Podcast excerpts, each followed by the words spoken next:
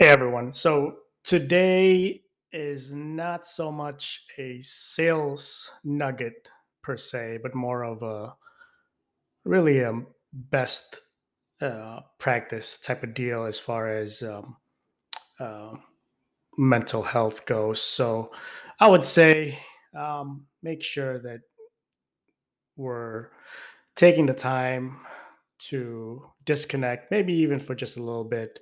You know, it doesn't have to be, you know, for several hours, but maybe for a few minutes. If, if you feel like you're having a bad day or you're not being productive, um, definitely take the time to walk away from your desk, from your computer, kind of disconnect from online and uh, take a deep breath, maybe even walk outside.